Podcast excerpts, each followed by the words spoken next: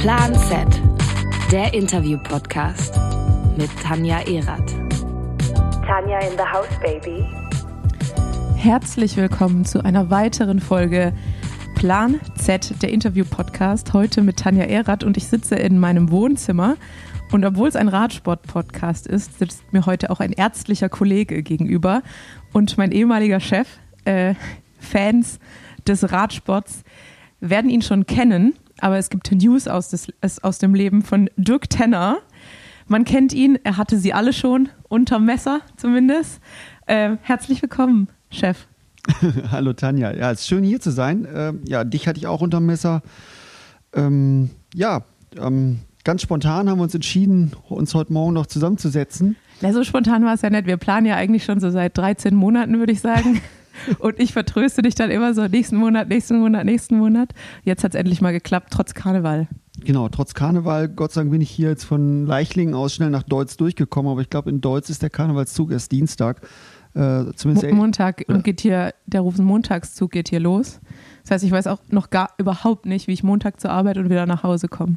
Ich habe frei. Ja, gut gemacht. Ja, ich wollte, also ich bin ja kein Karnevalist von Haus aus und äh, deshalb wollte ich jetzt auch keine Minusstunden machen mit dem, mit dem freien Montag und werde mich dann, weil unser OP-Programm sieht relativ schmal aus, aber dann ist es ja ein perfekter Tag, um einfach mal Nadelführung zu üben. Äh, da lacht der Chirurg. Ihr habt offiziell äh, einen OP-Plan am Rosenmontag? Äh, ja, wir haben ein paar Sachen draufstehen. Äh, aber es gibt auch OP-Teams, die sagen, keine elektiven Eingriffe an Rosenmontag. Und dann natürlich für Notfall auf jeden Fall immer bereit. Und an, an Rosenmontag kann ja auch viel Notfälle reinkommen, muss man sagen. Ja. Aber es ist schon ungewöhnlich, dass, dass ein, äh, ein Kölner Krankenhaus elektive Eingriffe an einem Rosenmontag plant. Da, muss, da müssen eure Chefs aber wirklich aus, aus dem nicht äh, rheinländischen Raum kommen, um das euch anzutun. Ja, wir hatten ja letzte Woche schon äh, unser, also für alle, ich muss dazu sagen, das ist jetzt schon der, der zweite Podcast, der letzte war mit Katrin Hammes, der von Karneval überschattet wird.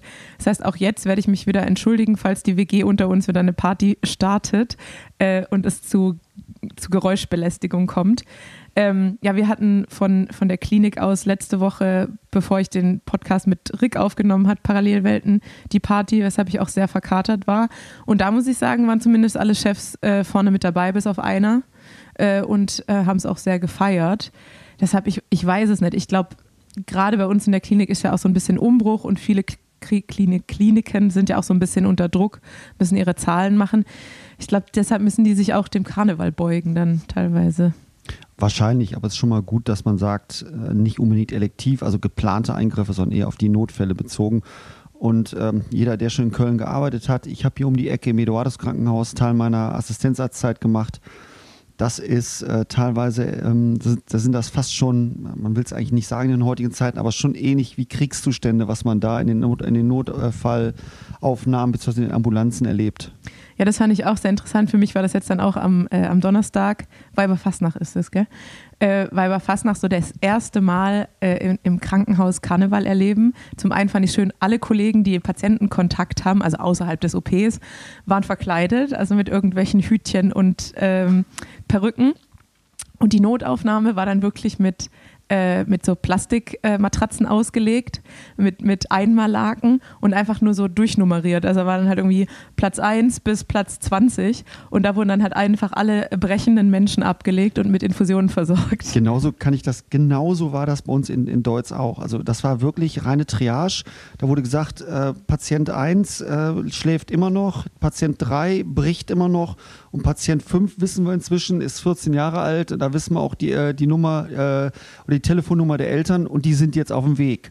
Und das war dann manchmal spannend zu erleben, wenn dann die Kinder äh, dort abgeholt wurden, die äh, vorher. Da spielen sich, sich Dramen ab, ja. Dramen, Familiendramen. Und ja, das, das wirklich vom, ich sag mal, vom wirklich vom einfachen Arbeiter bis hin zum ähm, äh, höchst angesehenen äh, Rechtsanwalt, Rechtsanwaltsfamilie werden da ähm, die Minderjährigen zum Großteil abgeholt, so schlimm wie das ist. Ja, also es ist wirklich erschreckend und ich muss auch sagen, weil ich ja dann am Freitag, also am Tag danach äh, zur Arbeit fahren musste, Leute, auch wenn ihr Karneval Karnevalsfans seid und feiern, möchtet und es auch tut, dann stellt eure Glasflaschen irgendwo hin, wo sie nicht kaputt gehen, gebt sie zurück, schmeißt sie in den Mülleimer. Aber diese Scherben überall, das ist echt für, was es auch kosten muss. Also was ich an Reinigungsfahrzeugen äh, am, am Freitagmorgen gesehen habe, unfassbar. Das ist total krank. Also wenn du, glaube ich, du musst ja auch Richtung äh, Heumarkt. Äh ja, ich, das, also mein Problem ist ja wirklich, so schön mein Arbeitsweg ja sonst ist, weil ich durch die Kölner Innenstadt mhm. fahre, an einem Karnevalstag absolut, ich bin komplett außenrum gefahren. Ich bin die Unistraße ja. bis hinter zur Südbrücke, weil kein Durchkommen. Ich muss ja am Aachener Weiher vorbei, ich muss an der Zülpicher vorbei, ich muss am Neumarkt vorbei, ich muss am Heumarkt vorbei. keine Chance. Du musst im Grunde genommen so einen kleinen Flug vor dir her schieben, damit du dir da das Fahrrad, egal was du für Reifen hast, äh, äh nicht kaputtbar äh, ja. gibt es da nicht. Bei, dem, bei den Massen an Dreck, Müll, ähm, Glas vor allen Dingen, was da rum, rumliegt, das ist unglaublich. Ich gebe dir recht, das ist. Ähm, man, dass man da auch noch nicht manchmal Sachen ändert äh, und sagt, es gibt für die komplette Kölner Innenstadt kein äh, kompletten Glasverbot. Ich glaube, das ist viel zu schwer umzusetzen. Also die abgesperrten Bereiche sind ja schon glasfrei, was natürlich dann dafür sorgt, dass irgendwie alle ihre Glasflaschen wirklich abwerfen, direkt bevor sie aufs Gelände gehen. Äh, aber ich glaube, ansonsten, du musstest ja jeden Kiosk bitten, dann die Glasflaschen loszuwerden, fast unmöglich. Also ich glaube, es ist einfach dieser, dieser absolute Ausnahmezustand, den du von, äh, vom Weiberfastnacht bis um äh, nachts um zwölf am, am Fallchen oder Fallchen Dienstag, Fallchen Dienstag hast. Also sprich mit Verbrennung des Nubbels ist dann plötzlich alles wieder auf normal zurückgesetzt. Und der wahnsinnige Kölner versucht sich dann eigentlich äh, die neue äh, Möglichkeit, äh, die nächste Feier äh, zu feiern. Ja, total. Also ich, ich bin ja auch die, die, die armen Podcaster die, oder Podcast-Hörer, die nichts mit Karneval anfangen können, sind die die letzten Wochen immer äh, sehr gestraft. Aber es ist wirklich beeindruckend, auch für mich als Nicht-Karnevalisten, ähm, weil ich zum ersten Mal, ich, ich stelle mir das ungefähr so vor, wie das für Nicht-Christen ist, wenn Weihnachten ist und die ganzen Weihnachtsmärkte, weil ich fahre halt immer so ungläubig durch die Gegend und auch dann am, am Donnerstagmorgen dachte ich mir einfach, überall in Deutschland ist eigentlich ein normaler Tag und in Köln die Straßen waren abgesperrt, es ist niemand durch die Innenstadt gefahren. Und dann sind mir so drei M&Ms begegnet und äh, ein Pirat auf dem Fahrrad und ein Papagei. Und dann dachte ich mir so, und Köln ist einfach wahnsinnig. Äh, reduziertes Programm im Krankenhaus, die Notaufnahmen sind auf, auf, wie du sagst, Kriegszustand eingestellt. Also eigentlich ist es Wahnsinn. Aber bevor wir jetzt hier alle Nicht-Karnevalisten verlieren. Doch, eine Sache eine, muss ich noch okay, sagen. Und das muss eigentlich jeder, jeder, der in Köln ist, zu Karneval einmal erleben. Du musst dich zu Karneval, egal an welchem Tag, an späten Nachmittag mal in eine Bahn setzen. Und du wirst mindestens, mindestens eine betrunkene Biene mit verlaufenem Kajal weinend dort sitzen sehen. Entweder eine Biene oder ein Schmetterling. Jedes Jahr. jedes Jahr. Und ich hau mich jedes Mal weg vor Lachen, wenn ich die sehe. Das heißt, ein Insekt ist immer dabei. Eine Biene oder ein Schmetterling, immer. Sehr gut. So, dann kommen wir weg vom Karneval und zurück zur Medizin, beziehungsweise auch dem Radsport. Äh, denn das, was dich ausmacht äh, im Speziellen, du bist seit deiner Zeit bei Milram, richtig? Richtig, 2008. 2008 äh, fest eigentlich in Radsporthand, was dein medizinisches Können angeht. Zumindest an Wochenenden und äh, wahrscheinlich auch manchmal am Mittwoch, weil die meisten belgischen Rennen ja mittwochs auch stattfinden. Ja, es hat mich äh, über Umwege äh, hat mich zum, zum, so ein bisschen zum Radsport verschlagen. Und seit 2008 hat mich dieses, äh, die, die, einfach dieser Virus infiziert und äh, den werde ich auch nie wieder los. Ähm, für mich gibt es das eigentlich nicht, ein Jahr ohne Radsport. Und ähm, ich habe schon mal eine halbe Saison gehabt, wo ich kein Team so richtig betreut habe. Und das war furchtbar. Einfach nur, ich sag mal, zu Hause zu sitzen oder in der Klinik zu sitzen und über, über äh, GCN oder sowas Radrennen zu verfolgen. Das geht nicht. Also ich muss einfach beim Radrennen sein. Ich glaube, die Zeit war auch noch schlimmer für Rolf Alltag als für dich, weil Rolf Alltag, guter Freund von dir und mein ehemaliger sportlicher Leiter, hat mal gemeint, immer wenn du was über den Radsport rausfinden willst, rufst ihn an. Und er fragt sich immer, ob du zu wenig zu tun hast. Und ich kann mir vorstellen, wenn du dann keinen direkten Kontakt hattest, hast du wahrscheinlich viel, viel Rolf genervt. Ach, Rolf und ich, wir, wir, wir ich habe eben noch am Weg hierhin übrigens mit Rolf telefoniert. Der ist gerade auf, äh, auf Gran Canaria, am Tede im Höhentrainingslager mit, mit Bora. Und habe ihn erstmal aufgezogen, ähm, dass er ja die, ähm, die Schönwetterrennen macht, war ja gerade in, in Oman Äh, und dann fing er an, nee, nee, ich sitze aber hier gerade bei 3 Grad plus und äh, aber das Wetter wird gleich gut und alles schön. Nee, also ähm, Rolf und ich, wir sind echt dicke und ähm, ja klar, wenn du dann äh, wissen willst, was da gerade los ist und bist nicht direkt bei einem Rennen dabei, dann hast du halt deine Quellen inzwischen, wo du mal schnell anrufst und da Rolf und ich äh, doch wirklich sehr eng befreundet sind, ist das immer der direkte Kontakt und dann kriege ich oft auch von ihm zu hören, ob ich wieder mal nichts zu tun habe. Ja, das Schlimme war auch immer, als ich noch bei euch in der Klinik gearbeitet habe, mein Dienst hat ja immer um 16 Uhr angefangen, dann, wenn du ungefähr mit der Sprechstunde durch bist. Und meistens musste ich bis nachts arbeiten, einfach nur, weil sich dann Dirk Tenner noch zwei Stunden neben mich gesetzt hat, während ich eigentlich schon Arztbriefe abarbeiten wollte und mich vollgequatscht hat. Oder ausgefragt. Ja, aber das ist ja dieses, ne, du, du, wenn du dann jemanden hast, der, der auch so im Radsport drin ist wie du, du als Profi, ähm, dann, dann hast, hat man immer irgendwelche Themen, über die man da noch reden will oder reden oder einfach anfängt zu quatschen und von jetzt auf gleich, ohne dass du es merkst, ist wieder eine Stunde um und denkst, ja, okay, ähm, nee, ich muss eigentlich, Dirk, ich muss eigentlich jetzt hier noch was tun oder ich sollte eigentlich schon längst mal nach Hause fahren. Ich habe noch äh, acht Fußverbände vor mir. Genau. Da, dank deiner, deiner fleißigen Kollegen. Ähm, Gut, dann kommen wir mal äh, zu deinen Stationen. Also du, du bist, gerade haben wir schon gesagt, 2008 zu Milram. Davor warst du im Fußball, richtig? Richtig. Ich habe angefangen, so, also Profisport zu betreuen, ganz am Anfang beim 1. FC Köln, muss ich sagen. Obwohl ich Leverkusener bin, ähm, beim 1. FC Köln bei der U23. Und das war auch der Weg, wie ich zum Radsport gekommen bin, weil beim 1. FC Köln damals in der U23 spielte der Robert Ziolek, der ältere Bruder von Gerald Ziolek. Und Gerald und Robert sprach mich irgendwann an, oh, mein Bruder, mein Kleiner, der fährt ein bisschen Fahrrad und kannst, bisschen. Genau. Kannst du mal nach dem gucken, der hat so ein bisschen Kniebeschwerden. Dann habe ich darüber Gerald kennengelernt und über Gerald dann seinen damaligen Trainer Jochen Hahn. Und Jochen Hahn wurde dann 2008 sportlicher Leiter bei Milram, was damals von einem italienischen Team als ähm, äh, General Manager Stanger dann äh, gewechselt hat zu Gary van Gerven und wurde deutsches Team. Und da fragte mich Jochen Hahn damals, möchtest du, will, kannst du dir vorstellen, sowas zu machen? Ich hatte von Radsportbetreuung null Ahnung, habe gesagt, ja klar, das mache ich, überhaupt kein Problem. Und schwuppdiwupps stand ich, mein allererstes Rennen, was ich je gemacht habe, war dann Omlop Newsblatt oder Omlop Het Volk hieß es damals noch, jetzt heißt es ja Omlop Omlop Het Newsblatt. Stand ich damals dann plötzlich in Belgien bei 5 Grad plus und Regen in der Verpflegung und ähm, sollte plötzlich allerersten Rennen direkt ähm, Verpflegung machen. Ich habe gedacht, ich sterbe. Das kann ich mir gut vorstellen. Aber wie kommt es dann, dass du trotz diesem Schockeinstieg und auch noch im Einstieg in Belgien dann trotzdem dem Radsport verfallen bist? Naja, ich, so ein bisschen meine Historie ist ja ganz ursprünglich Leichtathletik und habe nach der Leichtathletik, äh, als ich im Studium angefangen habe, mit Triathlon angefangen und habe das bis zum Ironman gemacht und habe dann auch irgendwann gemerkt, dass Radfahren macht mir am meisten Spaß. Und Radfahren war auch so das, was mir immer am leichtesten fiel. Und da fing diese absolute Affinität äh, an, selber auf dem Fahrrad zu sitzen.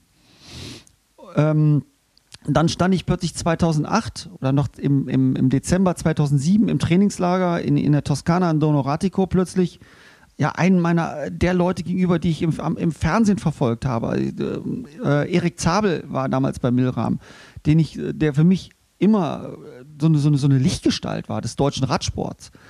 Und plötzlich stand ich als sein Arzt da. Und wir waren zu wir sind ja ungefähr gleich alt, Ete und ich.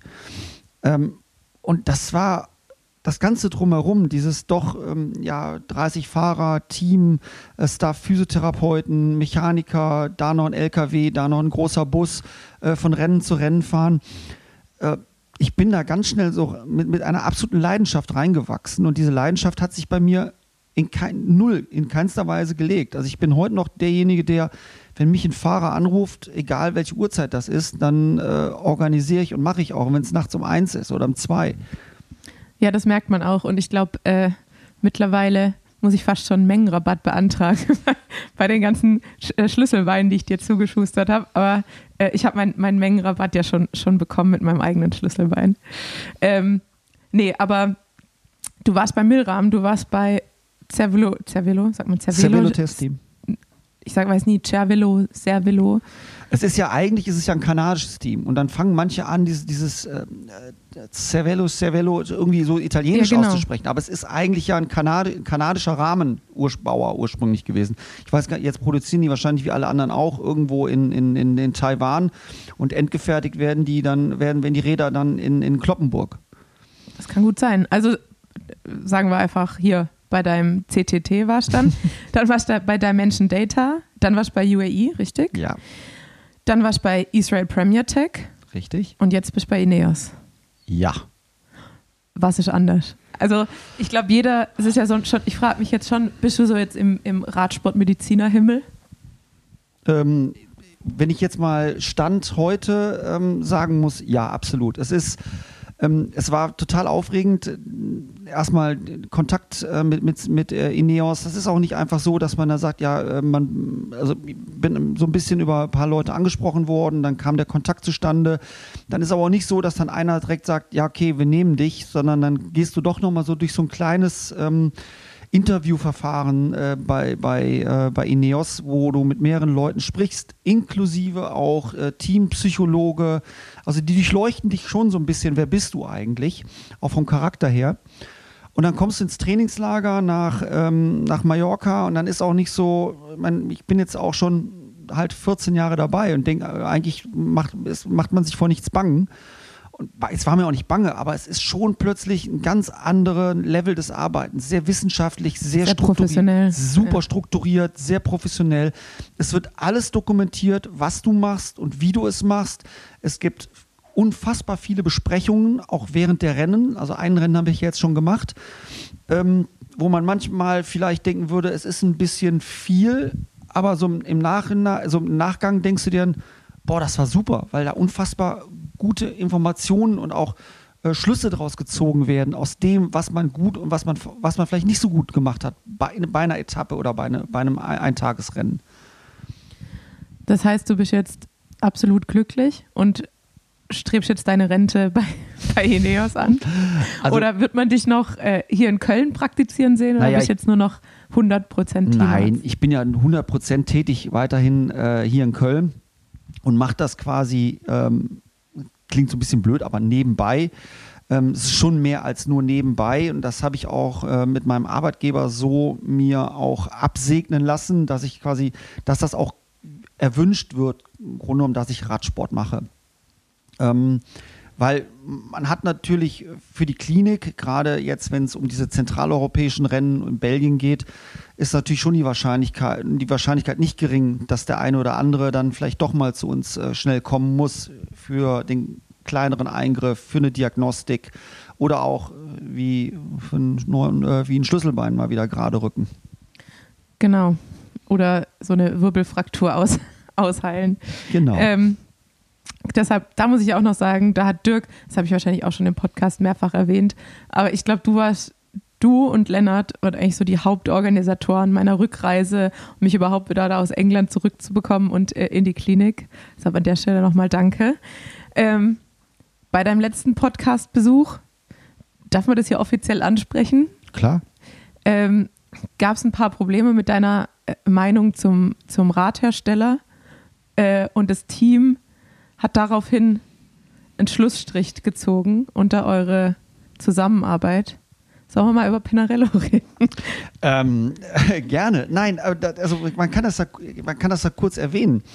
Das war äh, bei Besenwagen im Podcast und wir haben einfach ganz allgemein über Colnago gesprochen. Und ich habe auch, meiner Ansicht nach, ich habe auch viele Menschen hinterher gefragt, habe ich da wirklich sowas Schlechtes gesagt? Weil man reflektiert sich ja nicht immer unbedingt direkt. Äh, und das war für damals für, für UAE Emirates äh, ein Grund zu sagen, ähm, sie können mit mir nicht weiter zusammenarbeiten, was ich dann so hinnehmen musste. Ähm, und äh, bin dann, ähm, bin dann weiter, habe hab dann ab Mitte des Jahres bei Israel weitergearbeitet. Aber letztendlich war es für mich immer noch irgendwie so eine, so eine Art fadenscheiniger Grund. Ich weiß nicht, was dahinter gesteckt hat. Ich weiß es bis heute nicht. Ähm, schwierig, es war damals echt so ein bisschen schwierige Situation. Am ehesten ähm, mental für mich, weil ich, ich konnte mir, ich war mir überhaupt nicht bewusst, dass ich irgendwas falsch gesagt habe. und habe eigentlich auch dann, ich habe den Podcast zwei, dreimal nochmal mir angehört und habe nicht und habe dann sogar äh, argumentiert, Mensch, ich sag doch sogar hier ein paar viele positive Sachen, ähm, dass man zu dem Zeitpunkt wusste, dass die, dass ein, ein Kolnagorat ähm, gerade in so, in so einem Wandel war von einem rein italienischen Radhersteller äh, und dann Übernahme durch eigentlich äh, durch eine durch so ein Konsortium äh, in, in, in, äh, in den Emiraten und sie gerade anfingen, Räder weiterzuentwickeln, fand ich jetzt nichts Negatives, was ich gesagt habe. Zu Pinarello kann ich nur sagen, ich habe diese Räder, ich, ich, liebe diese Räder. Ne? Sie sind super schön, sie sind sicherlich technisch auf einem absoluten Top-Stand. Ähm, da ist sicherlich auch dann unser Team mit sicher, äh, auch mit für verantwortlich, weil das Team natürlich auch mit an der, an der Weiterentwicklung der, der, der Räder äh, beteiligt ist. Und wenn man sich jetzt aktuell das, das, die neuesten Straßenräder anguckt oder auch das neue Zeitfahrrad, da findest du nichts dran, was nicht durchdacht ist. Das war jetzt sehr diplomatisch. Den Podcast musst du jetzt keine zwei bis dreimal nochmal anhören, glaube ich. Du hast nur Positives gesagt. Schon mal gut. Nein, aber ich wüsste auch nicht, was ich Negatives sagen kann. Also im Augenblick bin ich auch mit diesem Gesamt, also Ineos Gesamt wirklich extrem äh, glücklich zufrieden. Ähm, ich, du, früher war das immer so, dass ich, dass ich immer das Gefühl hatte, ich müsste bei Teams immer nachfragen, mit, mit, äh, mit Reise, ist die Reise schon organisiert? Das wird ja alles organisiert.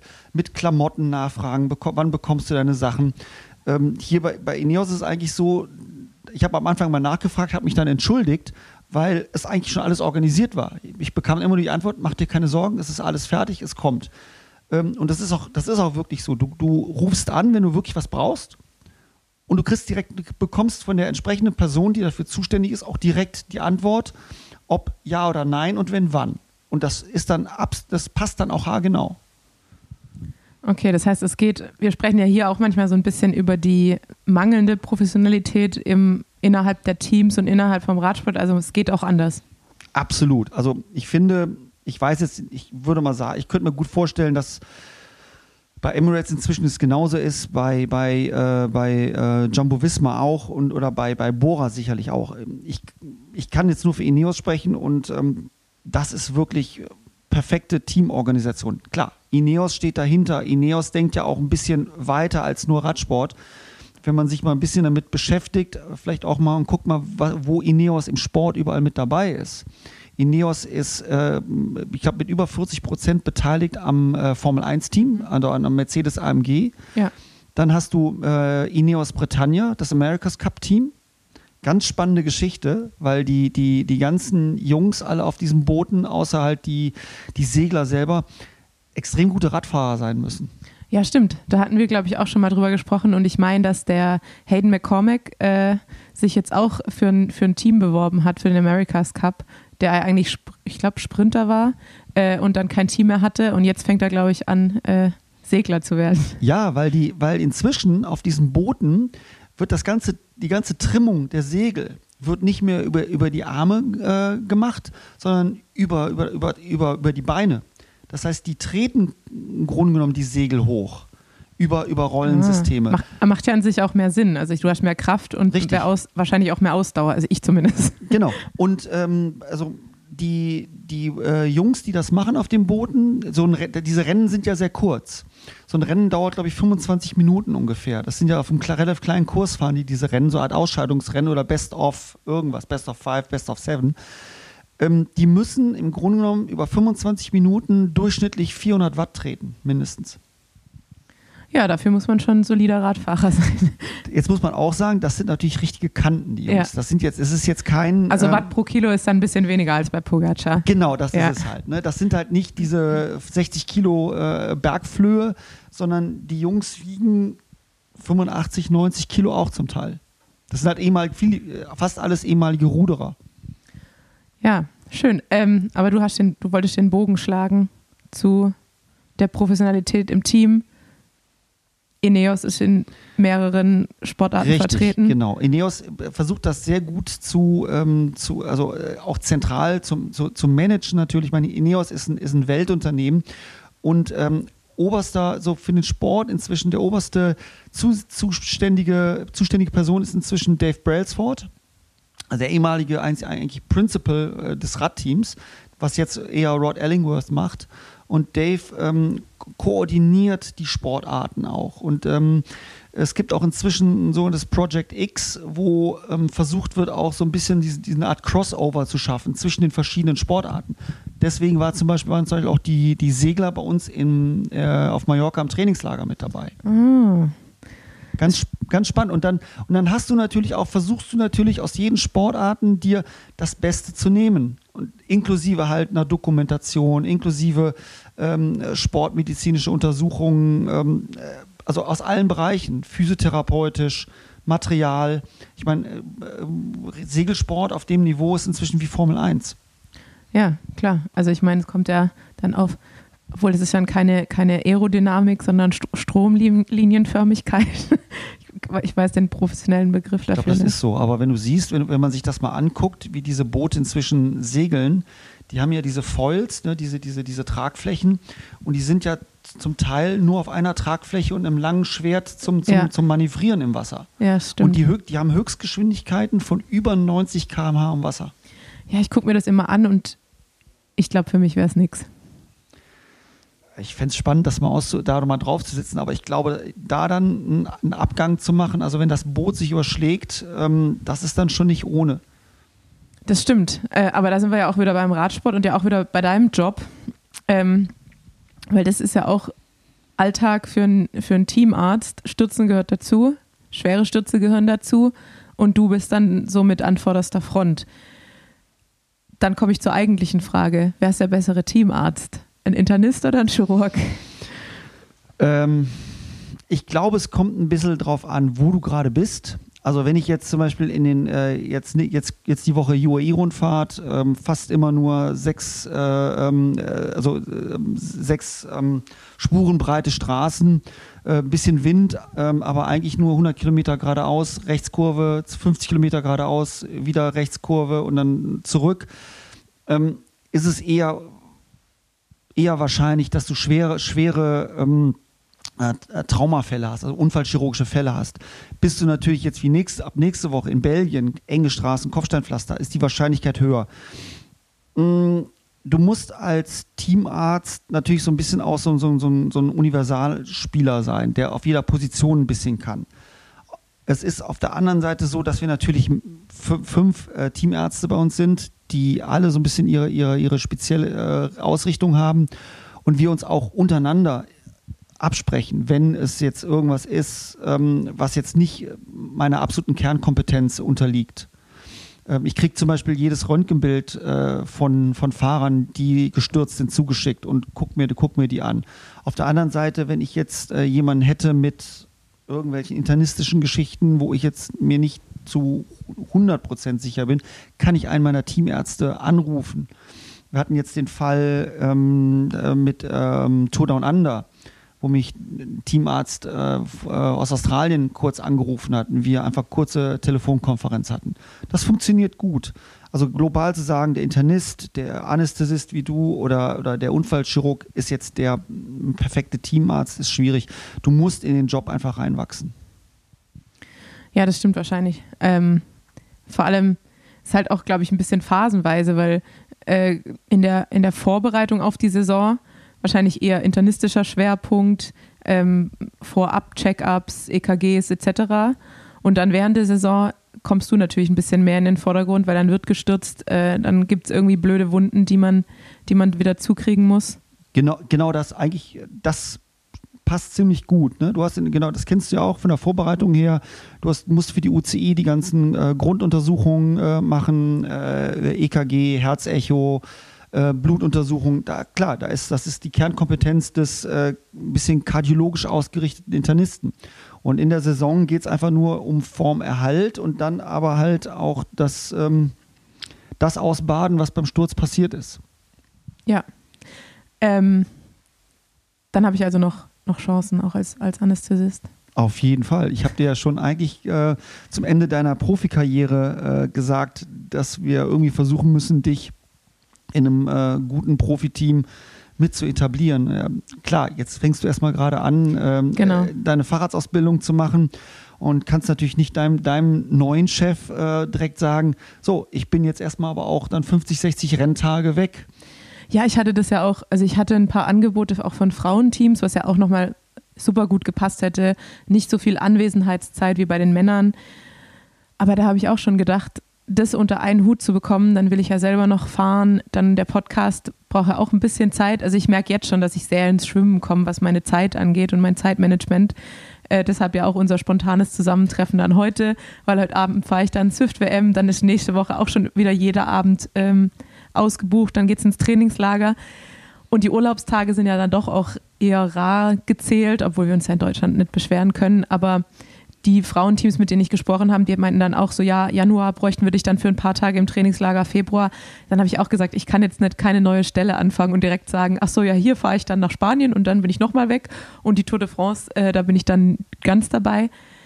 Schwierig, als, vor allem als Anfänger. Also ich meine, du hast ja jetzt dein Standing, aber ich bin ja nur ein Baby. Ja, aber die Babys werden ja auch irgendwann Kleinkinder und die Kleinkinder nimmt man dann an die Hand und nimmt sie mal mit. Und ähm, ich glaube, da ist bei dir natürlich über deine eigene Profikarriere natürlich so viel, ähm, so viel Kompetenz, und du warst ja schon im Autopark bei uns ähm, immer hoch angesehene äh, Kollegin und ähm, jeder hat gesagt, äh, schade, dass sie nicht doch auf die dunkle Seite der Macht wechseln will. ähm, dass du sicherlich irgendwann die Chance ergreifen musst, wirst, ähm, in einem Profiteam, egal ob Männer oder Frauen, ähm, äh, doch zu arbeiten. Ja, vor allem muss man sagen, Wundversorgung ist ja auch für mich mit der Krankenpflege im Hintergrund die größte Expertise, glaube ich, die ich mitbringe. Okay, das Ding ist, du musst natürlich dann äh, da auch ähm, sehr, also einfach auch notfalltraumatologisch tätig sein. Und ähm, das Ding ist, du, du hast halt nicht dein, dein Klinik-Setup. Mhm. Das heißt, du bist dann da, ich sag mal, in Roubaix, hinten nach dem Rennen äh, bist du im Bus. Ne, die einen duschen, der andere liegt hinten ähm, mit einem krummen Finger ähm, oder mit einer offenen Wunde und musst jetzt im Bus auch teilweise entscheiden, was machst du? Ähm, kann ich den jetzt hier vor Ort versorgen? Ist das, nur eine, ist das nur wirklich nur eine Platzwunde? Ist da mehr? Muss ich mit dem ins Krankenhaus? Ähm, das ist dann nochmal ganz anders. Und da braucht man, glaube ich, auch so ein bisschen so ein dickeres Fell, ähm, dass man, also oder einen breiteren Rücken, um das auch zu, dann so zu entscheiden. Und da, glaube ich, nimmst du dir noch vielleicht das, das Jahr, die anderthalb Jahre, dass du sagst, davor habe ich jetzt keine Angst mehr. Ja, definitiv. Ich bin da ja schon so ein bisschen äh, vorgetestet, weil wir als Frauenteam ja eigentlich nie einen Teamarzt dabei haben. Und dann war ich halt immer der erste Ansprechpartner. Und dann habe ich ja aber, aber Kurzwahltaste Dirk Tenner. äh, und dann wird einmal Fotodokumentation gemacht und Roubaix war ein ganz gutes Stichwort. Da äh, ist mein sportlicher Leiter dann auch noch mit einer Teamkollegin äh, zum Nähen bei dir vorbeigekommen. Stimmt, dann, aber genau. ihr wart in Roubaix und dann genau. saß der, ich glaube, der war im Krankenhaus und die haben denen gesagt, das dauert jetzt zwei Stunden oder drei Stunden. Genau. Und dann seid ihr noch nach Compagnie gekommen, also zum Start eigentlich, also 120 ja. Kilometer. Und das war dann auch die habe ich dann im Hotelzimmer äh, zusammengenäht. Und das ist dann auch, ne? du hast das Hotelzimmer, du musst das steril machen, also auch sauber arbeiten. Ähm, und hast aber eigentlich gar nicht, im Grunde genommen gar nicht das Setup dafür. Und trotzdem funktioniert es. Ähm, und ja, dafür musst du halt eben dann gewisse Erfahrungen haben, zu sagen, ich mache das jetzt hier eben mal, kein Problem. Ja, sind wir wieder beim Karneval und den kriegsähnlichen Zuständen. Das ist dann bei Roubaix auch nicht anders wollte ich so sagen, Roubaix oder die ganzen äh, Rennen in Flandern, das ist ja auch, je nachdem wie, wie die Wetterlage ist, kann das ja auch ganz schnell mal ähm, ausarten zu äh, Matschorgien und ähm, zerlegten ähm, Muskeln, Sehnen, Bändern, Knochen. Ja, definitiv. Ähm, aber wenn man schon beim, beim Fahrerfeld und dem Arbeiten im Radsport sind, ähm, du hast ja sozusagen mit deinem Einstieg 2008 so die richtig die dunkle Phase des Radsports gerade so verpasst, würde ich sagen. Ähm, aber ja noch so ein bisschen touchiert. Würdest du sagen, aus deiner Sicht als Teamarzt, du bist ja trotzdem dann sehr im Zentrum und ja auch in der Kritik andererseits, wie hat sich das Arbeiten in den letzten Jahren verändert und wie hat sich deiner Meinung nach auch das ähm, Fahren im Feld verändert in der Form, dass man sieht, dass sich was ähm, in der Vorbereitung äh, der nicht pharmakologischen verändert hat?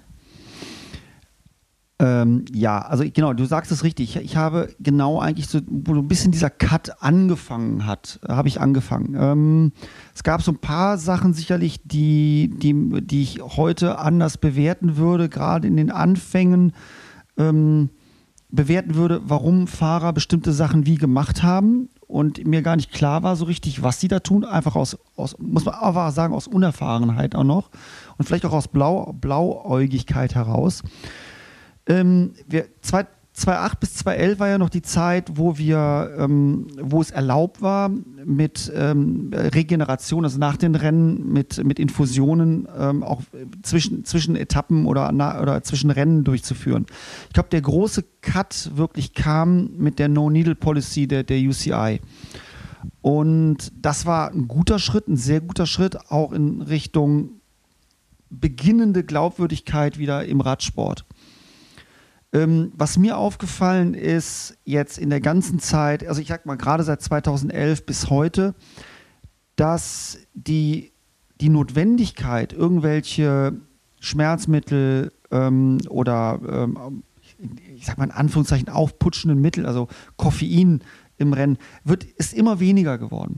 Also die Fahrer werden, gehen immer mehr dazu über, immer weniger an, äh, an medikamentöser Hilfe im Rennen anzufordern.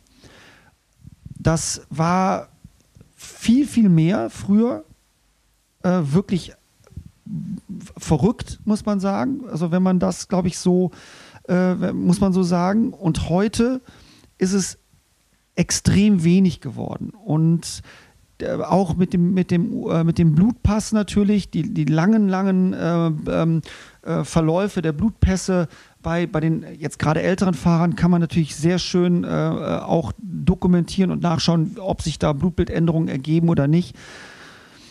Ähm, das Ding ist, ich glaube nicht an 100% sauberen Sport, egal in welchem Sport, in dem man Geld verdienen kann. Ähm, du wirst immer die schwarzen Schafe haben, die, warum auch immer, weil ihr Vertrag ausläuft, weil sie einen besseren Vertrag haben wollen, ähm, weil, weil sie einfach nicht gut performen, ähm, daran na, über, da, zumindest darüber nachdenken, Sachen zu machen, die ähm, einfach laut den äh, Anti-Doping-Reglement ähm, äh, verboten sind. Ich kann nur für das sprechen, was ich jetzt seit 15 Jahren mache und was ich jetzt und wie wir jetzt auch bei Ineos arbeiten, wir arbeiten extrem transparent. Wir dokumentieren jede einzelne Tablette, die wir an einem Fahrer oder auch an ein Teammitglied ausgeben und können das auch lückenlos belegen. Ähm, der eine oder andere, klar, wird jetzt sagen, ja komm, Radsport, der, ähm, der, der ist nicht sauber. Nochmal, ich glaube, dass der Radsport zum Großteil sauber ist und das kann man auch belegen, weil wir, wir haben die Rad, die, die, die Technik wird immer besser. Die Rahmen werden besser, die Laufräder werden besser, ähm, Widerstände nehmen ab, ähm, die ähm, äh, elektronischen Schaltungen, die Ra Räder werden immer leichter, trotz dass wir immer mehr, mehr, mehr, mehr Gänge haben. Äh, zweimal zwölf, zwei, wann kommt zweimal 13 oder ist es schon da, weiß ich gar nicht. Aber du siehst, dass die, die, die Zeiten, die irgendwo ähm, gerade bei den, bei den Bergankünften gefahren werden, bei der Tour de France, die werden ja nicht schneller. Das heißt, die, die, ähm, die, die, die, die Leistung an sich, die bleibt, die bleibt eigentlich auf dem Stand von vor, vor etlichen Jahren, aber Trainingssteuerung wird immer besser, immer genauer, immer präziser und die, ähm, die Technik dazu wird besser. Ernährung wird, wird viel, ist hochwissenschaftlich inzwischen. Und trotzdem werden die Fahrer insgesamt nicht schneller. Ja, ich da bin ich mir nicht sicher, es ist nur so eine Beobachtung von mir. Du kannst ja sagen, was du davon äh, denkst, aber mittlerweile ist ja auch so, natürlich auch bedingt durch eben die bessere Trainingswissenschaft, die schon sehr früh angewandte Trainingskontrolle, Coach, Wattmesser und so weiter, dass junge Fahrer aus der U19, aus der U23 hochkommen und sofort auf einem sehr hohen Niveau mitfahren können, die ja früher wahrscheinlich gesagt haben, ich bin nochmal hochgegangen und die sind mir um die Ohren gefahren, weil es da eben nochmal das plus X gab. Ähm, und jetzt sieht man ja, diesen, diesen krassen Unterschied gibt es in der Form nicht mehr, sondern die jungen Fahrer kommen hoch und sind auch schon sehr schnell vorne mit dabei. Und da würde ich immer so ein bisschen den, also das meine ich ja, streitbar, aber den Rückschluss ziehen, ein 18-Jähriger, der ballert sich noch nicht voll. So. Nein.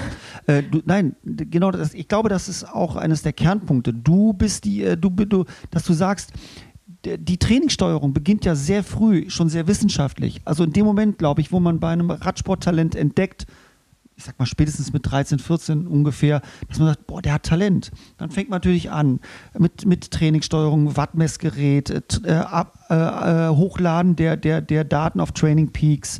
Ähm, also schon sehr wissenschaftliches Arbeiten. Das heißt, die kommen viel kompletter aus der, aus der U18, U23 schon dann in, in, ins Peloton rein. Und dadurch, dass auch von oben, ich glaube, alles inzwischen sehr viel transparenter, sehr, sehr viel, saub, viel, viel sauberer äh, ähm, durchgearbeitet wird oder trainiert wird und, und Rennen gefahren wird, ist die, die Leistungsdichte schon von U18 bis dann zu den, bis zu den Elitefahrern schon sehr ähnlich. Ja, und natürlich auch der Zugriff genau auf Informationen. Also es ist halt einfach übers Internet so viel leichter an Informationen zu kommen.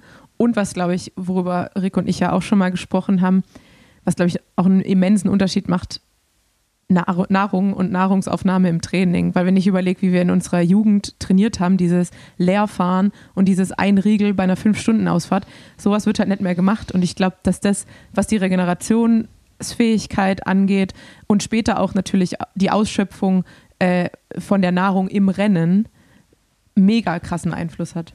Warum haben wir bei jedem Rennen, also wir bei Ineos waren bei jedem Rennen äh, einen Ernährungswissenschaftler mit dabei und bei eigentlich bei allen großen Rennen auch einen eigenen Food Truck, also ein, ja. Kitchen, also ein Kitchen Truck, ähm, wo wir einen eigenen Koch haben. Und es wird ganz klar ausgewertet, also wir, wir, wir messen ja ähm, bei den Fahrern die Urinkonzentration vor, äh, vor, de, äh, vor, dem, vor dem Rennen. Wir messen das Gewicht vor und nach dem Rennen. Wir wissen auf Training Peaks, wie hoch die Kalori der Kalorienverbrauch war. Dementsprechend hast du den Ernährungswissenschaftler, der sofort festlegt den Ernährungsplan für denselben Abend. Wie der Koch kochen soll und wer wie was, wie viel, wie viel zu, zu sich nehmen muss an wieder an Kalorien, um halt das auszugleichen. Und auch ausgewogen. Früher war das so, ja, der Radfahrer, der isst nur den ganzen Tag nur äh, Pasta oder, oder Reis. Das ist ja heute viel, viel breiter gefächert in dem, was, was gegessen wird. Obwohl ich da sagen muss, das fand ich nämlich so lustig bei der, das war irgendeine Doku von Ineos und da hat man Jaron Thomas die ganze Zeit nur Reis essen sehen. Das war wirklich, der saß schon immer da, Reis, nochmal Reis, abends Reis, morgens süßer Reis. Also Reis spielt immer noch eine große Rolle. Ja, aber du kommst ja, ja, auch nicht um die Kohlenhydrate drum. Genau, du musst ja irgendwie die Kohlenhydrate aufnehmen, ohne dass du hinterher einen Kuhmagen hast. Ja. Ne? So, also versuchst du natürlich schon Produkte zu dir zu nehmen, die hochkalorisch sind. Und äh, wenn du halt einen Fahrer hast, ich glaube gerade so bei den, bei den etwas älteren Generationen, wie, wie, wie G zum Beispiel, äh, der einfach gute Erfahrungen damit macht, dann äh, sagt er, ich ändere nichts an, mein, an meinem Prozedere. Ja, ja, gut, das kann ich auch verstehen, das stimmt. Man hat ja auch einfach so ein bisschen seine Kinks, vor allem beim Essen dann. Genau. Und wenn du weißt, ich habe damit äh, einmal die Tour gewonnen und habe damit äh, die Rennen und die Rennen gewonnen, warum soll ich jetzt anfangen, wahnsinnig zu experimentieren? Absolut. Werbung. Na, wie seid ihr im Jahr 2023 angekommen? Kommt da gut durch? Seid ihr noch dran an euer Jahresvorsätzen oder habt ihr schon aufgegeben? Für mich persönlich sind ja gesunde Gewohnheiten viel wichtiger als irgendwelche Jahresvorsätze. Und diese gesunden Gewohnheiten zur Gewohnheit zu machen, das ist, worum es geht. Das Schöne daran ist nämlich, dass man immer und überall damit anfangen kann. Und da ist es egal, ob es jetzt Januar oder Februar ist. Und falls es heute damit nicht funktioniert hat, danach, egal, dann ist halt morgen ein neuer Tag. Bleibt einfach dran und seid nicht zu streng mit euch. Und meine gesunde Gewohnheit heißt AG1. Denn um jeden Tag mein Bestes zu geben, da muss ich meinen Körper auch unterstützen. Die darin enthaltenen Nährstoffe unterstützen meine geistige Fitness, mein Immunsystem, meine Muskelerholung, Herz- und Knochengesundheit und die Hormonfunktion. Und dann auch noch extrem wichtig für mich, mein Energiestoffwechsel. In AG1 enthalten sind 75 Vitamine, Mineralstoffe, Botanicals, Bakterienkulturen und weitere Inhaltsstoffe aus echten Lebensmitteln. Das Ganze kann ganz entspannt zu dir nach Hause geliefert werden, komplett unverbindlich, bei einer Einzelbestellung und ohne Vertragslaufzeit in der Mitgliedschaft. Abbestellen oder pausieren ist jederzeit möglich. Es gibt eine 90-Tage-Geld-Zurück-Garantie, komplett risikofrei, zwei Monate lang testen. Du bekommst dein Geld zurück, no questions asked. Der persönliche Kundenservice hilft dir da immer gerne weiter. Jetzt gibt es exklusiv für meine Platz-HörerInnen ein Jahresverrat Vitamin D3 und K2 plus 5 praktische Travel Packs bei Abschluss einer Mitgliedschaft kostenlos dazu. Einfach mal vorbeischauen auf athleticgreens.com slash planset.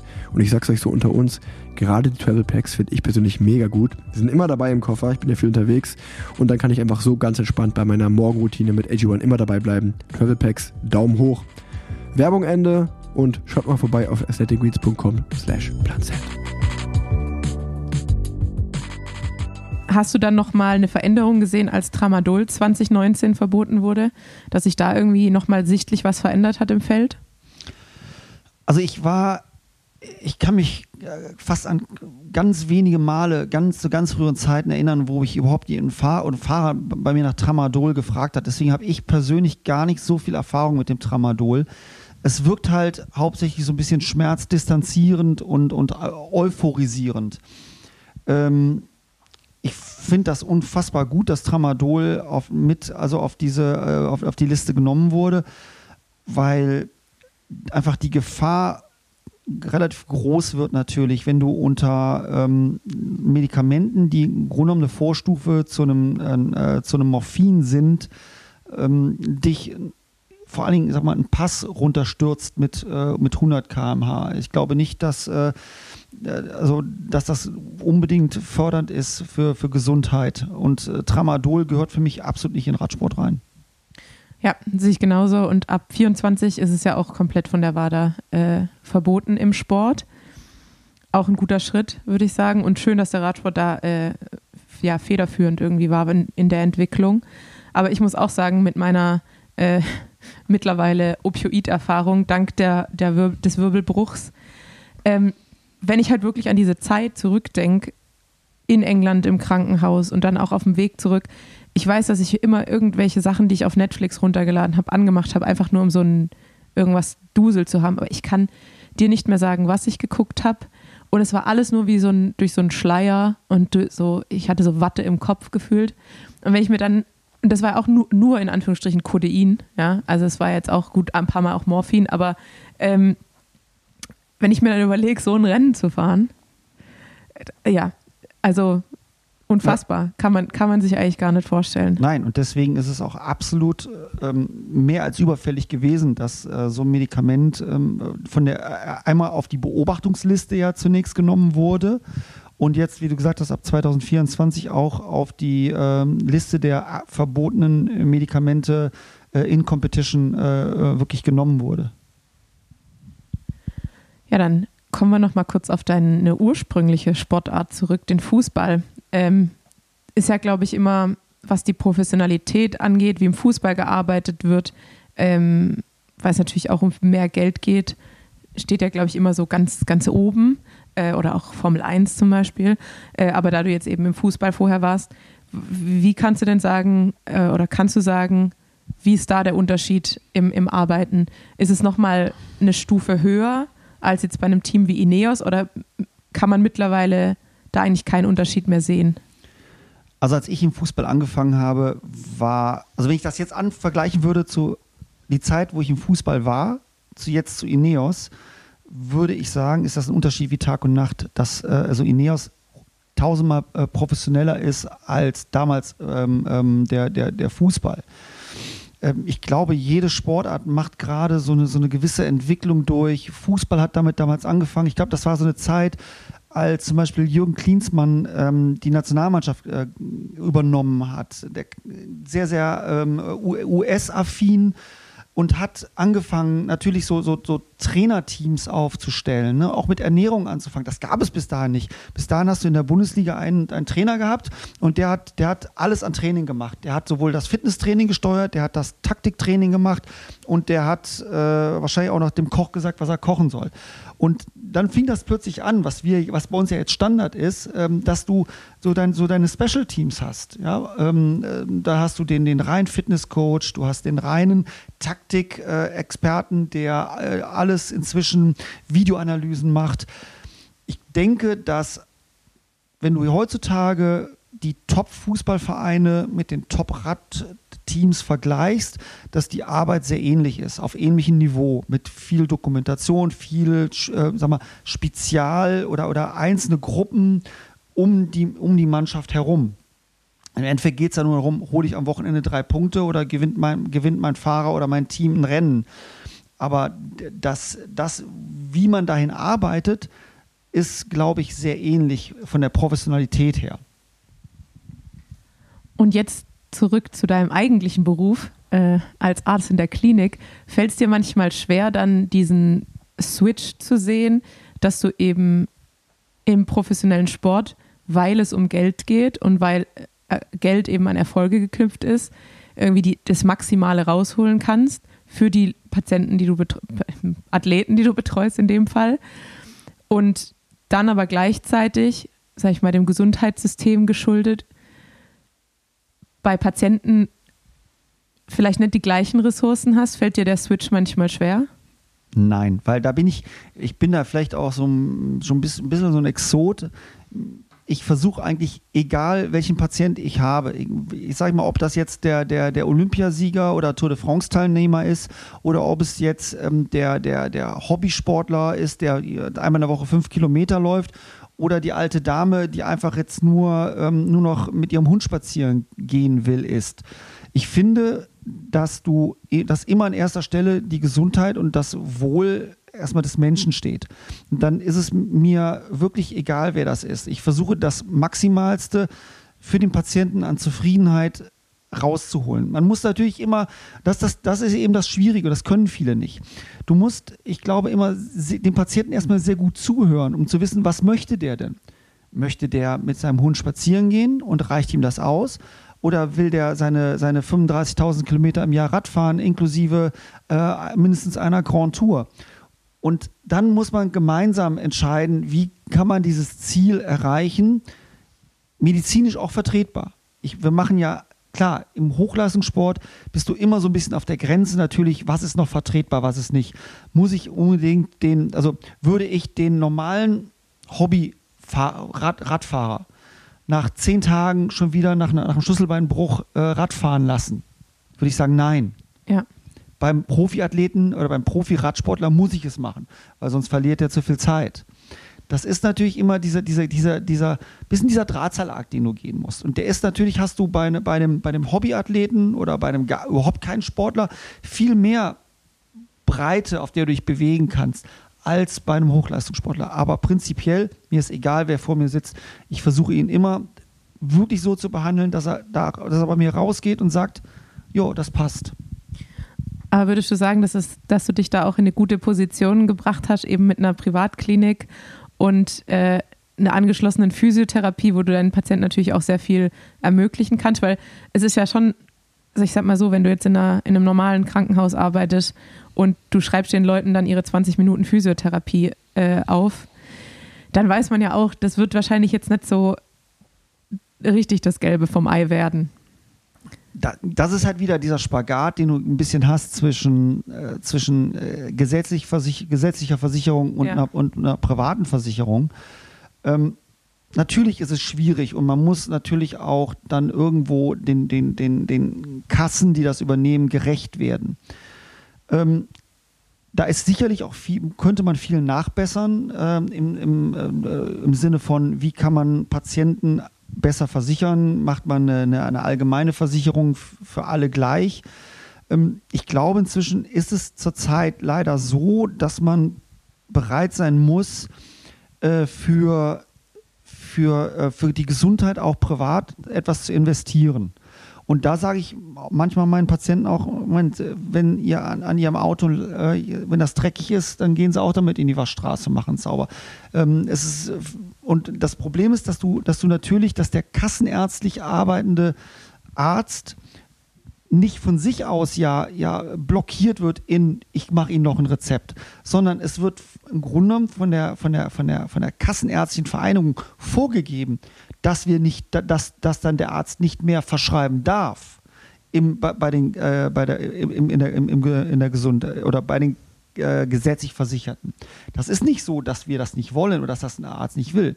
Das Ding ist, verordnest du zu viel, auch wenn ich das gerne möchte, ist es so, dass dann irgendwann die, die, Kass, die, die Kassenärztliche Vereinigung dich in Regress nimmt.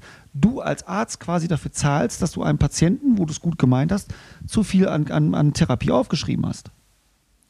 Ja, ja, das ist so ein bisschen das, was mich auch so, äh, ich meine, es war, war mir ja schon immer klar und wahrscheinlich in der Pflege spürt man es ja immer noch viel extremer, als, als man es als Arzt spürt, einfach weil man diesen ganz engen Patientenkontakt hat und merkt, dass eben die Zeit fehlt. Aber natürlich sieht man auch, was ich mir damals immer gedacht habe, das hat sich ja auch schon mittlerweile ein bisschen verbessert. Aber manchmal dachte ich mir, gerade wenn ich in der Unfallchirurgie oder in der äh, Allgemeinchirurgie eingesetzt war und die wandelnden Leichen der Assistenten da äh, gesehen habe und ich dachte, will man, will man so jemanden irgendwie mit, mit, den, mit den Fingern oder mit dem Haken im Körper haben, der sich gerade irgendwie seit 22 Stunden wach hält? Ähm, das finde ich manchmal nur so schade im Vergleich zu, wenn ich, wenn ich merke, wie, wie sehr wir gepampert werden als Athleten, dafür, dass wir halt schnell Rad fahren. Und gleichzeitig sieht man dann, dass äh, die Chirurgen am Tisch stehen und das letzte Mal gegessen haben um 6.30 Uhr und äh, auf der Uhr steht schon irgendwie 15.30 Uhr. Und man denkt sich so, das ist jetzt auch nicht die maximale Leistungsfähigkeit, die da gerade abgerufen werden kann, rein, rein physiologisch.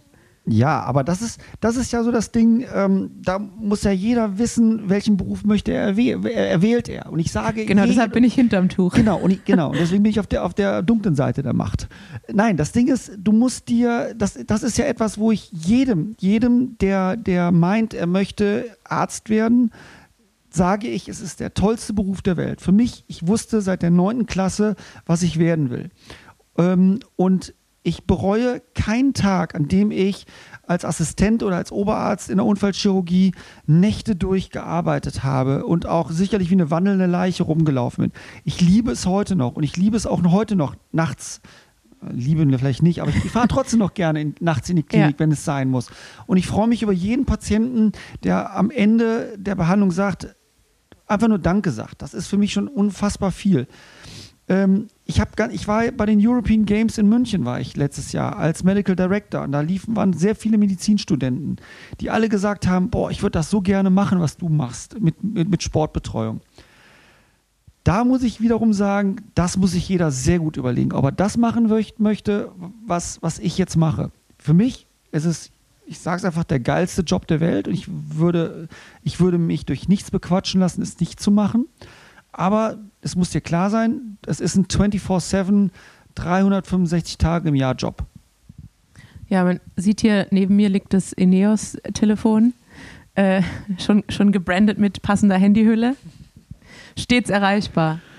Ja, das ist so. Du bist, ähm, ich meine, dadurch, dass wir natürlich auf allen äh, Weltkontinenten unterwegs sind, teilweise gleichzeitig.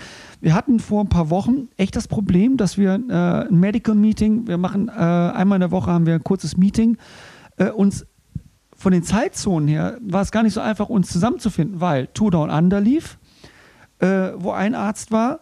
Rafael Santos, unser Head of Medical, war gleichzeitig in Argentinien und der Rest von uns saß in, in Europa dann auch noch welche in England, auch nochmal eine, eine Stunde Zeitverschiebung. Das heißt, da alle zusammenzufinden in irgendwie zu einem Zeitpunkt ist gar nicht so einfach. Und dass dich natürlich ein Fahrer, für den du zuständig bist, der jetzt gerade in Australien fährt, dich dann plötzlich mal nachts um irgendwie Uhr versucht zu erreichen, das ist so. Und das musst du, das musst du auch, in, in meinem Fall jetzt, musste ich auch meiner Partnerin klar machen, dass ich da sage, du, mein Handy ist immer an. Und ich, wenn es Nacht klingelt, dann ruft mich jetzt nicht einer an, um mir eine schöne Nacht zu wünschen, sondern der hat gerade ein Problem. Ja, es ist äh, verrückt manchmal. Das denke ich auch, wenn man auch sieht, äh, wie sehr einfach auch diese 24-Stunden-Dienste ja trotzdem ähm, auch obwohl sie jetzt sehr reguliert sind mittlerweile mit vier Diensten im Monat, ja trotzdem auch ein äh, extremer Eingriff ins Privatleben sind. Weil selbst wenn man jetzt nur noch diese vier Dienste hat, heißt das halt einmal die Woche ist man auf jeden Fall für 24 Stunden weg. Ähm, wenn man jetzt nur einen Partner hat oder Single ist, das ist ja das eine. Aber ich sehe halt auch bei meinen Kolleginnen, und es sind jetzt halt einfach auch sehr viel mehr Frauen in der Medizin.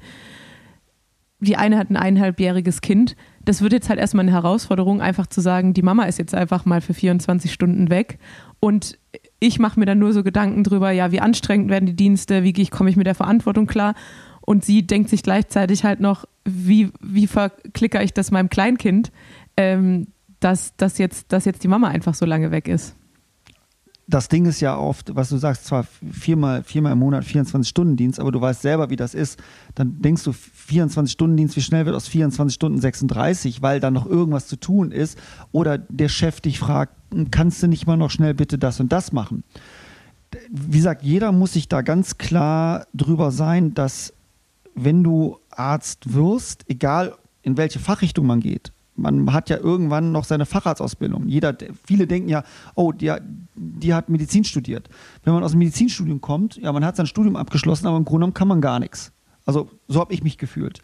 Du denkst am Anfang, ich, du bist der auf gut Deutsch der King der Currywurst und dann stehst du zum ersten Mal, wie du im OP oder ich in der Notfallambulanz und denk mir, Hilfe, Hilfe, bitte komm jetzt bitte jemand und helf mir. Also ich habe heute noch Erfahrung, also äh, äh, Sachen, wo ich meinen, damals meinen Oberarzt angerufen habe, gesagt, komm jetzt bitte vorbei, sonst bringen mich hier die Leute um. Ähm, und das ist, und dann beginnt ja erst die Fahrradsausbildung. Das heißt, du hast sechs Jahre Studium, dann je nachdem, was du für eine Fahrradsausbildung machst, nochmal sechs Jahre. Ähm, und das ist unfassbar viel Freizeit, die man da opfern muss. Und ähm, dann mit Kindern noch viel schwieriger. Ähm, ein Partner, der dann da 100% hinterstehen muss. Ähm, to tollster Beruf der Welt für mich, aber immer gut zu überlegen, will ich das wirklich machen? Bin ich bereit, die Zeit zu opfern? Ähm, und bin ich, will ich womöglich, jetzt als Frau zum Beispiel, ähm, meinen Kinderwunsch erstmal zurückstellen? Ja, absolut. Ja. Da können wir uns noch äh, nach der Podcast-Folge wahrscheinlich ewig drüber unterhalten. Du als der, äh, was ist das dann? Der, der Jedi. Genau. Eigentlich bin ich auf, auf der, auf, nicht auf der dunklen Seite der Macht, wie ich jetzt ein paar Mal gesagt habe, aber Star Wars ist ja so mein großes Ding nebenbei. Ja, das habe ich mir nämlich auch. Ich dachte, wenn ich dich jetzt hier schon ähm, dingfest machen kann und ich hier auch noch auf, auf Tonband aufnehme, um mal den Oldschool-Begriff äh, für die SD-Karte zu benutzen. Ähm, wir sind ja jetzt tatsächlich eigentlich beruflich Fe Feinde, so ein bisschen. Du bist da. das ist so das, das Schöne, wir sind ja eigentlich, wir sind absolut aufeinander angewiesen, weil ohne Chirurg habe ich keinen Job, aber ohne mich kann der Chirurg nicht operieren. Also gut, du kannst halt Sachen in Lokale machen, aber so den richtigen Shit, dafür brauche ich mich ja trotzdem. Richtig. Das heißt, wir sind ja gleichzeitig Feinde, weil wir natürlich auch immer so ein bisschen gegeneinander arbeiten.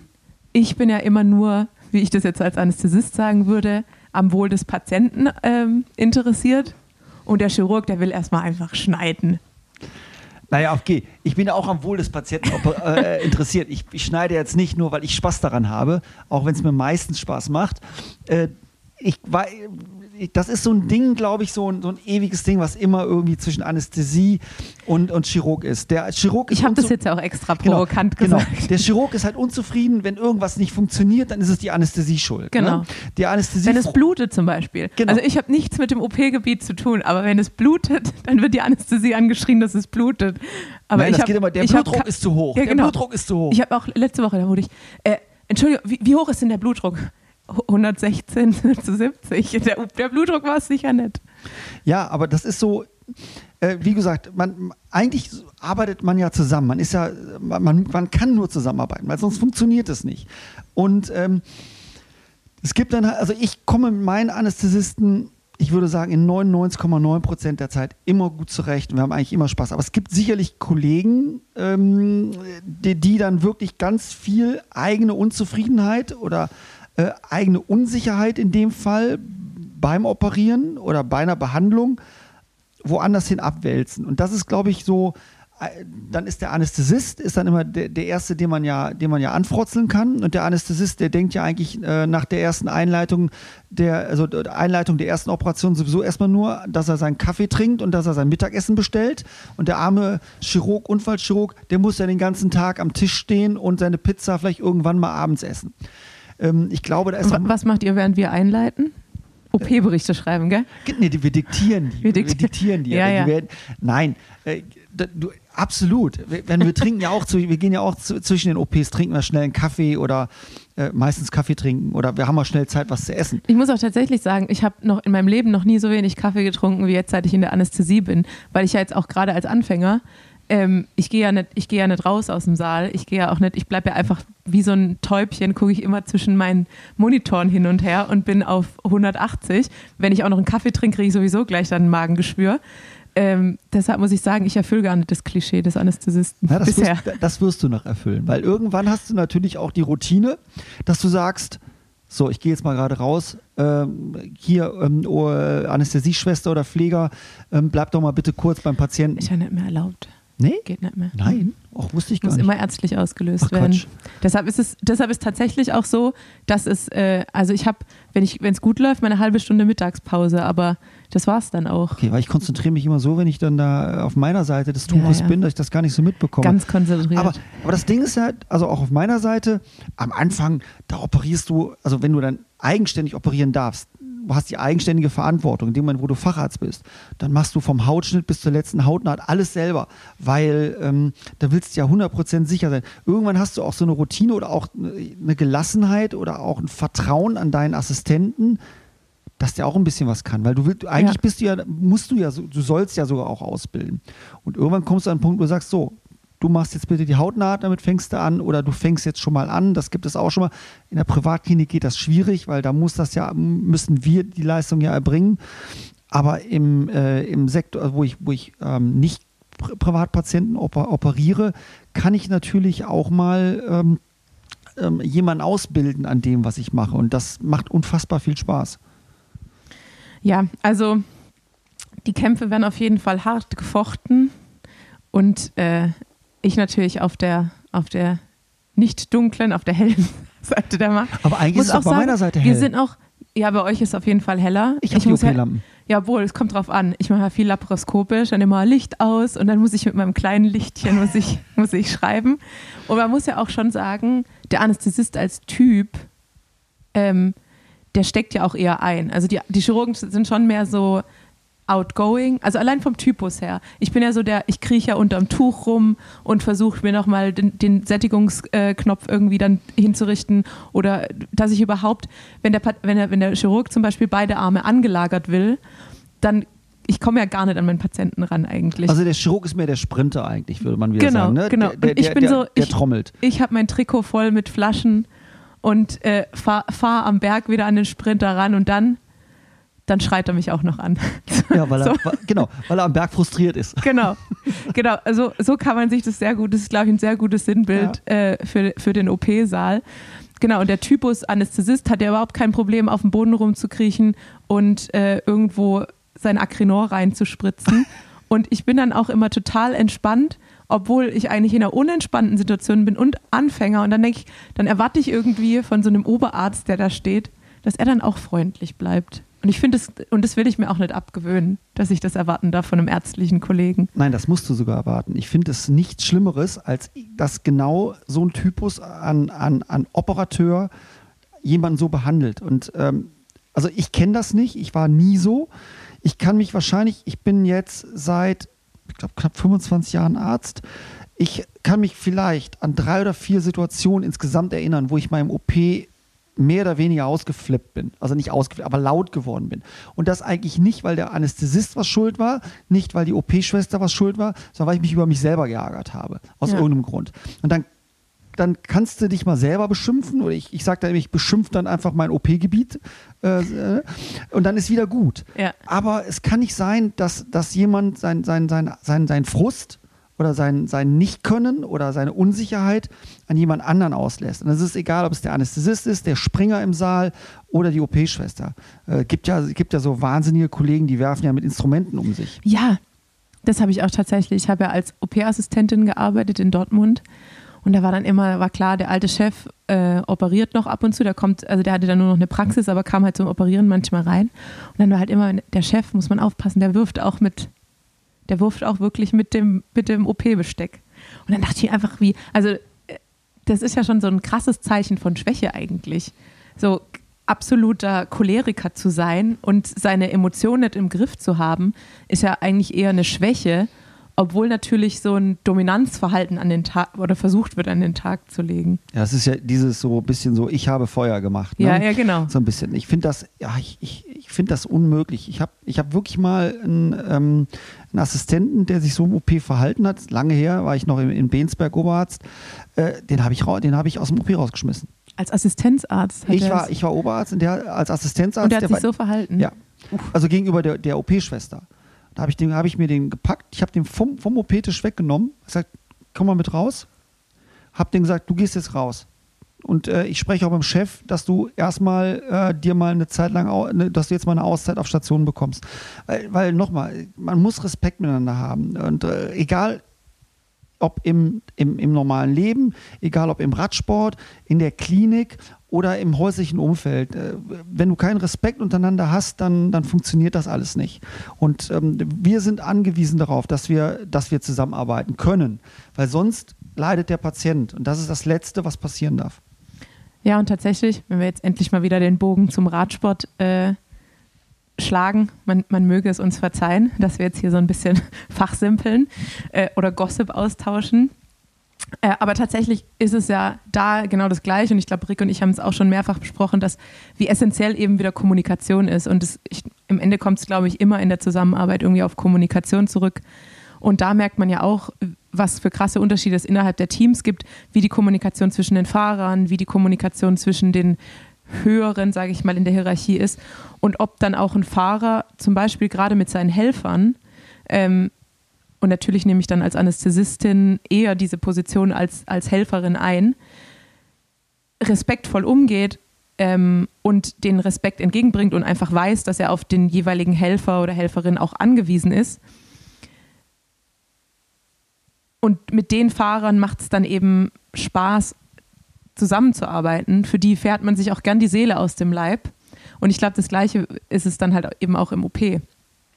Voll. Also klar, ähm, wenn, wenn du ein intakt, intaktes Team von sieben oder acht Fahrern hast äh, auf, einer, auf, einer, auf einem Rennen oder einem, einem, einer Etappe äh, und die arbeiten gut zusammen, dann macht das denen ja auch Spaß. Und dann, dann wenn äh, im Endeffekt, du siehst es ja auch nach dem Rennen, wenn, wenn dein Fahr wenn, da, wenn, wenn einer deiner Fahrer gewonnen hat oder der Fahrer, für den gefahren worden ist, gewonnen hat, dass ja alle zusammenstehen, wirklich alle zusammen und oder auch im Bus hinterher. Man steht zusammen, man nimmt sich in den Arm, man jubelt. Auf der anderen Seite ist es nicht so gelaufen. Man tauscht sich auch, man, man, man schreit sich auch mal an, weil was nicht gut gelaufen ist. Das ist ja auch ein Zeichen von, von Kommunikation, um es hinterher besser zu machen. Äh, aber genau das hast du ein intaktes Team, macht das unfassbar viel Spaß. Klinik oder im Radsport. Definitiv. Und jetzt komme ich zu dem eigentlichen Punkt, weshalb habe ich das gerade eben mit der, mit der Tonspur gesagt habe. Da wir jetzt ja auf jeweils anderen Seiten des Tuchs äh, stehen oder sitzen, ich kann ja auch sitzen, ähm, wann machen wir uns denn selbstständig so als OP-Team? Also ich brauche noch so, ich noch so fünf Jahre, bis ich den Facharzt habe, schätzungsweise. Ähm, aber dann können wir eigentlich loslegen. Das wäre eigentlich eine coole Idee. Ne? Wir machen so ein eigenes Operationszentrum auf. Ähm, Oder so ein Bus, weißt So ein Bus, mit dem wir dann nach Belgien fahren. Mit so einem kleinen OP drin. Ja, guck mal, die haben, es gibt doch bei der Tour immer schon, die haben ja immer äh, äh, so, ein klein, so, so, ja. so ein LKW mit, mit, mit, mit, einem, mit einem Röntgengerät und sogar ein MRT, ein mobiles mit dabei. Ähm, dann müsste man doch eigentlich denen mal vorschlagen, wir machen einen, einen, einen kleinen ambulanten Operationssaal ähm, immer mit dabei, wo wir sofort äh, tiefergehende äh, Wunden oder kleinere Verletzungen sofort operativ versorgen können, damit die womöglich am nächsten Tag weiterfahren können. Ja, einfach so Schlüsselbeine, kein Problem. Machen wir innerhalb von vier Stunden nach, nach äh, Rennende. Ja, damit können sie am nächsten Tag fahren. Ja. Auf jeden Fall. Ja, da habe ich auch letzt äh, einen Hit the Apex heißt es, glaube ich. Ähm, geht um MotoGP. Und der eine hat sich auch Schlüsselbein gebrochen, äh, ist dann operiert worden, am nächsten Tag ist er wieder gefahren. Also Die sind ja ganz bekloppt, muss man Ja, sagen. Also ja. die fahren ja teilweise mit, mit, mit, mit noch gebrochenen Handgelenken, nur mit, mit Manschetten am Arm. Die halte ich für komplett wahnsinnig, diese MotoGP-Fahrer. Also das ist also wenn total man irre. mit 350 oder sowas über die Gerade fährt, ohne Knautschzone. Ich glaube, schnellste, es gab die schnellste Motorsportart, meine ich, ne? Also ganz unangenehm. Also ich kann auch Hitting the Apex, äh, kann ich zwar empfehlen als Film an sich, aber man äh, darf auf jeden Fall nicht zart beseitet sein. Nee. Aber das darf man in deinem Job auch nicht. In deinem auch nicht. Ich Nee. meine, du hast ja auch ab und zu mal auf Intensivstationen Fälle, ähm, die auch spektakulär, beziehungsweise auch nicht so schön sind. Ne? Ja, das ist ja auch wieder, das, das wissen nämlich, glaube ich, auch die wenigsten. Also wir haben ja die Chirurgen, die machen die OP. Und wenn es dann eben eher kritisch kranke Patienten oder eben große Eingriffe sind, dann kommen die Patienten ja auf Intensivstationen. Und dann kümmern sich die Anästhesisten um äh, eure Patienten. Genau, der Chirurg tritt einfach schön vom Operationstisch ab, geht Kaffee trinken. Genau, und wir, und, wir und saugen dann, dann erstmal ab. Dann, dann, ähm, wenn ich den Patienten noch absauge, bevor ich den Tubus rausziehe, dann wird noch mal kurz beim OP-Bericht schreiben, so angewidert über die Schulter geguckt. Was machen die denn da wieder ekliges? Und dann, äh, genau, schieben wir die Patienten auf Intensivstation und, und kümmern uns. Also ohne Anästhesie geht es nicht und die ich finde, Anästhesisten machen einen unfassbar guten Job um äh, in der Vorbereitung, in der Nachbereitung. Ähm, ich ich habe ja Gott sei Dank wenig mit, mit, mit Fällen zu tun, die jetzt auf, die Intensiv, auf, auf eine Intensivstation müssen oder eigentlich so gut wie nie. Ähm, meine gehen eigentlich nach einer kurzen äh, Zeit im Aufwachraum auf Station zurück. Aber die Anästhesie macht natürlich auch die ganze äh, Schmerztherapie, muss man dazu sagen. Ja? Und das könnt ihr auch so unglaublich gut, auch bei intraoperativ mit, äh, mit irgendwelchen Kathetern etc. Das heißt, äh, wir machen es zwar ganz, aber alles drumherum, dass es, dem Patienten, dass es dem Patienten wohl ist, seid ihr dann mitverantwortlich. Das stimmt, aber wie ich gesagt habe, ohne euch ist halt auch schwierig, weil wenn keiner operieren will, habe ich auch wenig zu tun. Also gut, ich könnte dann immer noch Notarzt fahren, aber ja, ich glaube. Ich glaube, wir brauchen uns schon. Wir brauchen uns schon und es ist halt dieses typische Bild halt eigentlich des Uhrwerks mit den ganzen vielen kleinen Rädchen und es gibt so viele kleine äh, Rädchen, die damit zugehören, äh, neben äh, Chirurgen und Anästhesisten, die Schwestern äh, in allen Bereichen, und Pfleger, bis Pfleger ähm, Verwaltung, äh, bis zum Hausmeister. Ne? Ja, absolut. Wenn ich überlege, wir haben äh, dann auch unsere Reinigungsfachkräfte, es ist halt auch, bevor der Patient raus darf, äh, muss erstmal durchgewischt werden. So. Und das ist dann auch, dann, dann stehen wir halt auch da äh, und warten halt erstmal, wenn die beschäftigt sind. Und es gehört halt, jeder hat halt irgendwie seine Position in diesem Zahnrad, wie du sagst, und es gehört halt einfach dazu. Und da muss dann halt auch äh, keiner böse werden, wenn es mal länger dauert, egal an welchem, an welchem Rädchen. So, das war jetzt das Wort zum Sonntag, auch wenn wir Samstag haben. Ähm, ich glaube, wir haben es. Dirk. Oh. Wir ja. haben jetzt schon eine Stunde 15 geredet. Äh, das ist schon eher eine lange, lange Folge. Und ich habe heute ja noch die WM vor mir. Deswegen müssen wir langsam aufhören. Deshalb müssen wir langsam aufhören. Noch, noch, noch eine kleine, kleine, kleine. Obwohl äh, es, glaube ich, eh, es wird ein, ein, ganz kurzer Ausflug für mich. Also ich glaube, wenn ich Glück habe, komme ich noch in die zweite Runde. Äh, aber ja, ich habe das, überhaupt nicht, hab das überhaupt nicht auf dem Schirm gehabt, dass heute überhaupt die, die, äh, die, die diese E-Sports äh, oder Swift-WM ist. Ja klar, dich als Unfallchirurg interessiert es ja auch nicht, da, da stürzt ja keiner. Nee. Ich habe nur gesehen, Das ist nämlich auch, das muss ich noch kurz erwähnen. Äh, also es gibt noch zwei Fun Facts zu äh, Dirk Tenner. Zum einen hat Dirk Tenner ein virales Reel. Äh, du hast einfach mal äh, gleich so eine kleine Aufnahme, Handyaufnahme aus der Versorgung oder Verpflegungszone ähm, gemacht beim, beim, äh, bei der WM in Belgien, war das, glaube ich. Da war ich als australischer Teamarzt da. Genau. Und der hat das irgendwie, der hat 2,7 Millionen Klicks oder sowas. Wie auch immer der viral gegangen ist. Keine Ahnung. Ich habe irgendwann darauf geguckt und habe gesagt, ach guck mal hier, habe ich meinem Sohn gezeigt. Ich guck mal, da sind, da haben wir 100.000 gesehen. Ja. Und dann irgendwie wirklich zwei Wochen später war das dann schon bei einer Million, jetzt ist es bei 2,7 Millionen. Total bescheuert. Und der zweite Fun Fact zu Dirk Tenner. Dirk Tenner schaut sich immer die Ergebnislisten bei Pro Cycling Stats, aber nicht nur, um zu wissen, wer gewonnen hat, sondern wer ein DNF hat. Und dann, dann schreibt er mir und sagt, äh, deine Kollegin mit DNF, bra braucht die was? Oder geht es da gut? Das ist, ja, das ist beim, wie gesagt, ich bin halt total Radsport bekloppt. Also bei mir habe hab ich auch immer irgendwie, jetzt, jetzt wo jetzt wieder Radsportsaison ist und jetzt hast du Rennen in einer anderen Zeitzone, das ist ganz schnell, dass ich mal jetzt bei so einer Oman-Rundfahrt oder bei UAE-Rundfahrt mal zwischendurch dann im, im, im, äh, im Aufenthaltsraum sitze und gucke auf äh, GCN Plus mal ganz kurz, äh, wie es aussieht. Und wenn, und das ist heute noch so, wenn irgendwo einer stürzt und ich sehe jetzt, da liegt jetzt, was ich wäre und ich kenne jemanden aus dem Team, dass ich immer noch mal kurz schreibe, immer alles gut oder braucht ihr irgendwelchen Support? Ich kann das, das ist so mein, mein Herz, ist Radsport. Und jetzt haben es gerade alle gehört. Er hat gesagt, wenn ich im Aufenthaltsraum sitze und Kaffee trinke. Genau. Der Chirurg. Ähm, sehr gut. Es hat mich sehr gefreut, Kollege. Äh, nicht, mehr, nicht mehr Chef. Und ähm, ja, wir werden uns noch häufiger über den Weg laufen. Hoffentlich auch beruflich mal. Und ähm, Wenn wir für die ASO dann äh, die Tour de France betreuen. genau, Komplett. der, Dir der Dirk Tenner, Tanja Erath Bus. Genau. Da steht dann fett drauf. Ne? Ja. Irgendwie müssen wir uns noch schöne, schöne Abkürzung für überlegen. Machen wir. Der- Sehr gut. Der medizinische TGW. Gut, äh, liebe Leute, vielen Dank äh, fürs Zuhören. Ich hoffe, es war nicht zu nerdig, auch wenn es ein bisschen in den Bereich Karneval und Medizin abgedriftet ist, äh, mehr als in den Radsport. Äh, aber ja, Radsport tragen wir beide trotzdem im Herzen und die Medizin auch. Und äh, das zu kombinieren, ähm, ist, glaube ich, unser, unsere schönste und größte Passion. Und ja, schön, dass du da warst, Dirk. Ich danke, dass ich da war. Es hat voll Spaß gemacht. Also ich hätte gar nicht, ich könnte es wahrscheinlich könnten wir noch weiter quatschen, zwei Stunden. Aber dann würde es wahrscheinlich zu viel werden. Da, darauf läuft es wahrscheinlich jetzt auch gleich raus. Ich höre jetzt auf. Bis dahin. Tschüss.